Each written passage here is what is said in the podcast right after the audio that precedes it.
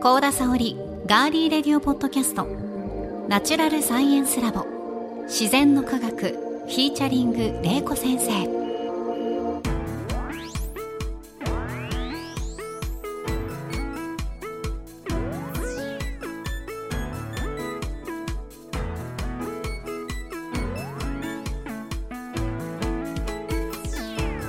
皆さんこんにちは。ガーリーレディオポッドキャスト。ガリレディパーソナリティの高田沙織です。ナチュラルサイエンスラボ自然の科学は元科学館職員防災士。農学博士の玲子先生に自然科学と自然現象である災害。その防災を聞き学ぶサイエンスポッドキャストです。土水昆虫宇宙食物理気象環境など自然科学の多彩なテーマをさまざまな視点で分かりやすく紹介しながら防災の知識や災害への備えを伝えていきます。それでは皆さんナチュラルサイエンスラボで私たちと一緒に科学しましょう。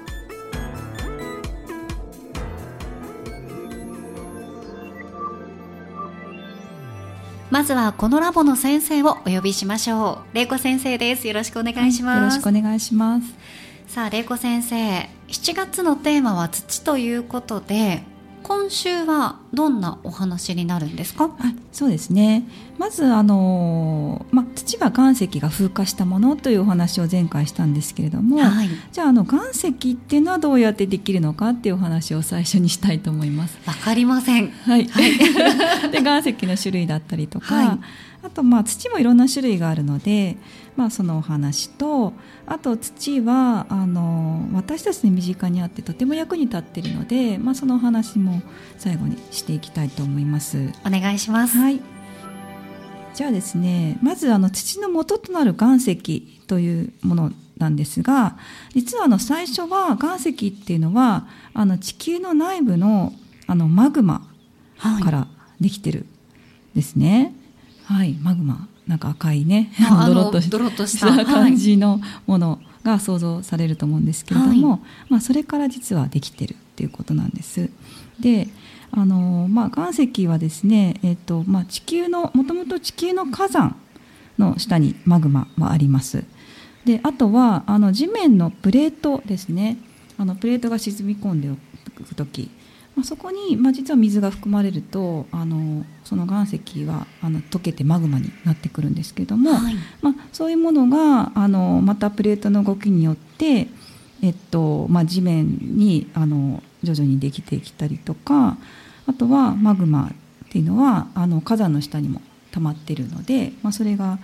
あの火山とともにこう吹き上がっていくでその時にあのどれだけ時間をかけてあの冷えたり冷えるのかとかあのいきなりこう飛び出していくかとかそういう過程によっていろんな土があのできてきます。はいなので、まあ、実際にちょっとあの岩石を見てお話を していきたいと思うんですけれども、はい、今週も、ね、あの岩石を用意していただきました。先週はね、はい、土の種類でいろいろ先生に用意していただいたんですが、うん、今回目の前にあるのは4種類で、はい、そうですね、はい、で、えーと、これがですね、えー、一番大きいですね。そうですね、えーと、花崗岩と言われるものです、はい、これ見るとちょっとなんかこういろんな色してると思いませんか？ちょっと手に取ります、はい、そうですね。白ちょっと黄色っぽいような、うん、で黒っぽいのも混じっていて灰色っぽいのもありますね。そうですね、うん、でこれはあの石英とか長石って言われるもの。あと黒雲母っていうですね。あのそういういくつかの岩石が固まって、えー、できています。でこれはあの火成岩というもので、はい、あの火になる岩と書くんですけど、まあ、これはですね先ほど言いましたように水があの地球内部のマントルを溶かしてゆっくり冷えると、まあ、こういうふうにいくつかのあの種類の岩石がまあ、ちょっと固まった状態で、えー、できます。でゆっくりって言ってもあの数十万年ぐらいの単位で とってもゆっくり冷えるとこういうふうなゆっくりすぎますね花崗岩っていう ものになります。はい。であのこれはあの別名で御影石というもので、御影石だったら聞いたことありはいます。これは建物結構あの有名だと国会議事堂とか、ええええそういう建物はい。を作るのに実はこの花崗岩っていうのはあの作られています。ううんんで今申し上げたように水がないとやっぱできないんで実はあの地球にしかない岩がこの花崗岩になります。はい。はい、でもう一つですねあの平成岩というものがありますでそれがこちらの、えっと、ジャモン岩というものですねで、えっと、これはですねプレートのあの地下の、えー境目の方であのできたあの岩石ででこれはあの地下で、えっとまあ、高温高圧な状態でできたものになります。で地下のあのふ深いところにある、まあ、観覧岩というものがあの水と反応して、まあ、このようなあの岩石があのできます。ちょっとあの先ほどのものよりは黒っぽいですよね。あそうですね。で、まあ水を含むためにあの結構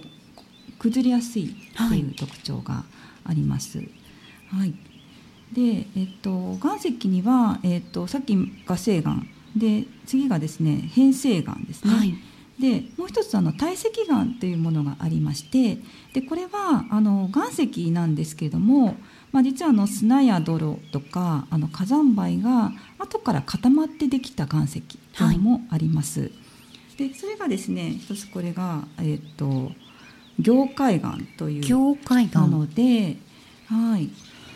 でも玲子先生これ本当になんかあの地層みたいになってますね。あそうですねなんか はい、すごい。そうですねこう降り積もったものはいがその場で固まってできたへものなんですけれども。もあのやっぱり火山灰とかあの火山で吹き上げられた軽石が押し固められてうん。できてます、なのでちょっとこう表面がこうガサガサしたしてま感じす。はい。はい、になってます。で実はこれはえーっとあの本当はですね電子顕微鏡とかで見るとまああのえーっとこう固まってそこにあったものが固まってできてる海で作られてる時もあるのでなんか珪藻プランクトンがこう入ってたりすることもありますこれはあの目では見えないんですけども、はいあの電子顕微鏡とかで見るとあの生き物が混じってることもあります。そうなんですね。でもう一つがこれが泥岩というもので泥に岩って書くんですけれども泥岩これだともうちょっとね細かい感じはいですよね。あはい、そうですね。またちょっとあの一番なんかセメントとか粘土の色に近いですよね。ねそういう砂が細かいあの砂切りで泥うん泥がですねああのはい固まってあのできることもあります。はいこれが泥岩というものですね。はい。まあそういうですねいろんな種類のあの岩であったりあの出来方があるということですね。まあ今回はその4種類だけそのいろんな種類の岩石の中のまあ一部の紹介をしました。はい、本当に岩石っていろいろあるんですね。はいで、えー次にですね土を見てもらいたいと思うんですけども、はい土も用意していただきましたはい土もすごくいろんな種類がありましてでこれすべてあの園芸用で売ってる土です。はいはい。で、えーで園芸で売ってるんですけども実はこの土自体が火山で噴火した場所で、えー取ってきたものなんですね。はいで、えっと、もう土になってしまうとあの岩石だと、まあ、ちょっと粒が触れたりするんあ、ですけど、ね。まあ、土だと本当にあの一つの一つの小さな粒っていうのはもうもう目に見えないぐらいちっちゃくなります。ですよはい、ね。もうあの岩石が風化していってものすごくちっちゃくなったものが、まあ、土になってくるんですけれどもまず一つがあの鹿沼土というものになります。これかな？これですね。金。鹿沼土。鹿沼鹿に沼に、えー土という、はい。あの園芸用で鹿沼土という売ってるものがあるんですけど、はい、これはですねどこでできたかというと、はい。群馬県の赤城山が4万年前に噴火してできた土です。はい。で軽石があの風化して、えー細かくなったものですね。色的には黄土色みたいな感じですね。そうそうですね。うんであのなぜ鹿沼かっていうとあの栃木県の鹿沼地域のものが多く取れるから鹿沼土という名前になってます。はい。はい、先生この鹿沼土？はいなんかあのきな粉みたいな色してませんか？そうそうですねねえすみません軽石なので、うんあのちょっと白っぽいので、まあ、こんなような色になってます。へえ。はい、でこっちが赤玉土です赤玉土。はいはい。で、まあ、赤玉土っていうのはあのー栃木県の南大山という、まあ、山が噴火して、えー積もってできたものが、まあ、こちらになります。はい。はいこれは本当に黄土色みたいなちょっとコロコロしてますね。あそうですね、はい赤っぽいような土ですね。あそうですね。で、まあ、ちょっとその、うん、隙間があったりする穴がちょっと開いてたりするんで、まあ、水を多く含むことができるものですね。はいであとですねもう一つあの、まあ、普通土って言われるのがこちらですねこの黒木土はい。というものになります。よく私たちが目にするようなはい。感じの、あそうですね、であの実はあの中部地方にはあの愛知県とかねあの辺にはちょっと少ないんですけど、あの関東地方に実は多い土へです。ー。であのちょっと黒っぽいのは実はあの落ち葉とかそういうものがあの分解してあの、えっと腐ってでうん。分解していくとちょっと黒くなるんですけども、はい。まあ、それの色がついてます。そういうのがあるとこう黒っぽくなります。で触るとですねなんていうかなこの黒木土っていう名前の由来なんですけれども、はい。あの触るとこうボクボクした感触 うんなんていうかわかりますかね？わかりますはい。最初につけた方がうん。なんかこうボクボクっとした ホクホクっとしたなんかそんな感触なので実は黒木土というふうにあの言われる名前がついたんですね。はいそうなんですね。はいはい。であともっと黒いのがこちらのあの富士砂と言われるものでこれ富士山が噴火した時にできた土ですね。はい。はい。まあちょっとなんていうか砂っぽい感じなんですけども、うん。あの黒いのは鉄分なんですね。鉄分が多く含まれているので通気性もいいので、まあ、はい。盆栽とかでよく使われるような土です。はい。であとはあの、まあ、これはちょっと岩石ではないんですけどもあの植物由来の土っていうのがあってあのピートというものですね。ピートはい。はい、あの水苔などがあの、えー腐ってできました。はい。ピートですね。サラサラしてますはいねはいなので、まあ、こういうふうに園芸用の土っていうのはあの本当にこういうのを一種類じゃなくてこう混ぜて使うんですね。そうですはい、ねなので、まあ、いろんな形のあの土とかあと、まあ、さっき言ったみたいに植物からできたもの、まあ、そういうのをいろいろ混ぜてあの水のの通りやすくしたりとかあの植物が育ちやすいものにあのを作ってそういう土を作ってあの園芸用とかに、えー使われています。なので、まあ、そういうふうに園芸用のして使う土もこういうふうにいろんな色でいろんな形のものがあるっていうのが、えー分かっていただけるのかなというふうに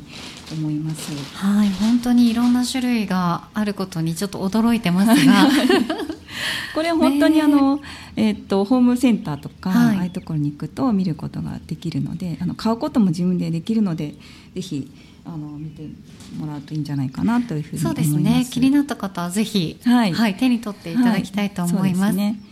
であとはあの、まあ、粘土が実は私たちのあの身近にあってすごく役に立ってるっていう話をしたいんですけれども。粘土ですか？はい。はい、えっと、実はこちらに持ってきたのがあの、まあ、これはあの工業の製品で使われている、えーカオリンとあのスメクタイトというものです。はいであのカオリンっていうのは、まあ、ちょっと白っぽい粉みたいなものなんですけれども。先生これ私目にしたことありますよ。あそうですか。のお化粧品とかのねねカオリンって書いてあったり。そうそうですね、はい。あの化粧品はですねカオリンだったりとか、あとタルクって書いてある時もあります、こういう細かいものはやっぱりお肌に塗るとねなすべすべっていうか滑らかになるので、はいはい。えー、実はあのあの化粧品のファンデーションなどにも使われていますしあとはあのセット物などの陶磁器の材料にもなります。はい、こういうふうにあの役に立っている土もあります。これは土の成分なんですか？あ、そうですね。はい。であともう一つスメクタイトというものもあって、はい、これも工業だとちょっと白い粉みたいになってしまうんですけどもあの水を入れると結構あの少ない量でもぶわっとこう広がっていくんですね。今水を入れていただいたものがこう、ね、あのここにあるんですが、はい、海苔みたいですよね。あの液ね。液体海苔というかなんかちょっとこう白っぽくてすごく粘着性がある感じですね。なのであの水をよく含むので、下痢止めなの薬にも実はあの使われてるというものなんですね。で、まあ、実はこういうあの粘土っていうのはスメクタイトをよく含むのであの実は大雨が降った時にあの水があの滑りやすくつるつるしていますから、はい、あの滑りやすくなってしまったり地滑りなど災害を起こしやすい土にもなってしまうというところもあります。いろんなものに役立つ土ではあるけどその災害を加速させてしまうような土の成分になっているということでもあるんですね。災害も起こしますし、えっ、とあのでも私たちの役にも立ってるっていうところも、ね、あのちょっと知ってもらいたいなと思います。はい。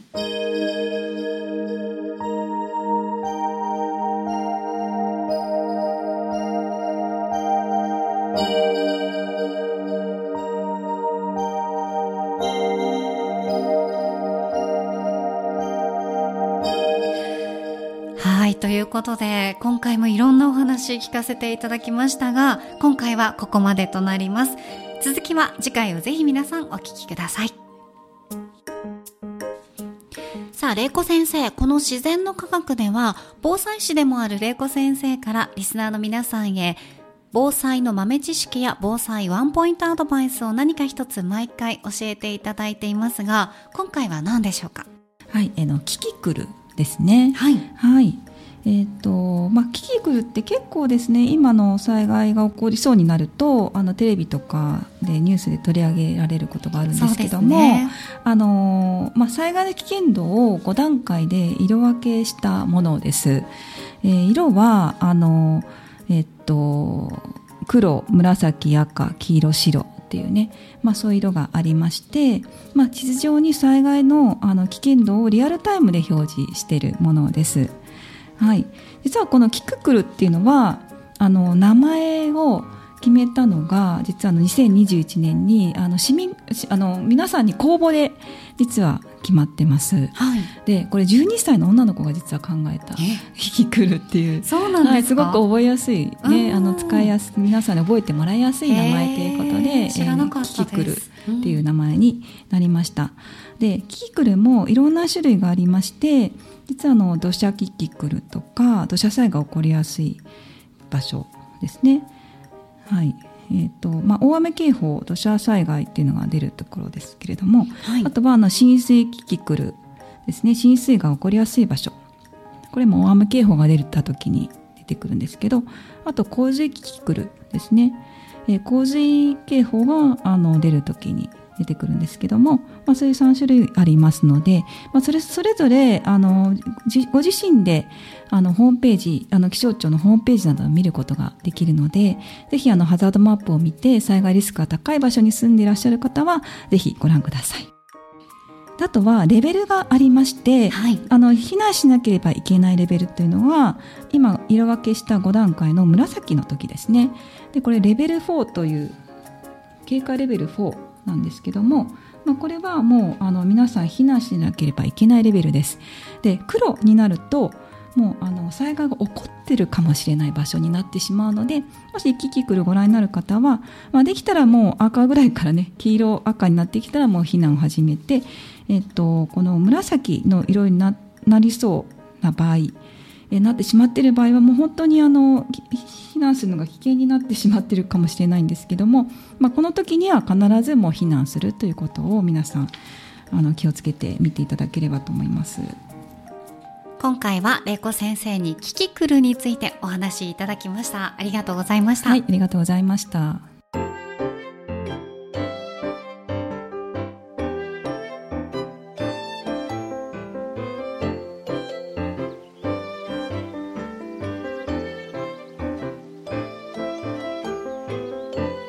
この自然の科学は毎週金曜日に配信します。 Firstory、 Apple Podcast、 Spotify、 Google Podcast、 Amazon Music ほかいろいろなポッドキャストアプリやサービスで番組をフォローしてお楽しみください。番組ツイッターのアカウントのフォローもお願いします。ご感想や玲子先生に聞いてみたいことはお気軽にメッセージフォームやツイッターのメンションコメント引用リツイートなどでお寄せください。ハッシュタグはひらがなで自然の科学。自然の科学とガリレディ。ガリレディの2つをセットでつけてくださると番組スタッフがチェックできますのでよろしくお願いします。ナチュラルサイエンスラボ自然の科学。ここまでのお相手は小場玲子と高田沙織でした。皆さん次回もどうぞお楽しみに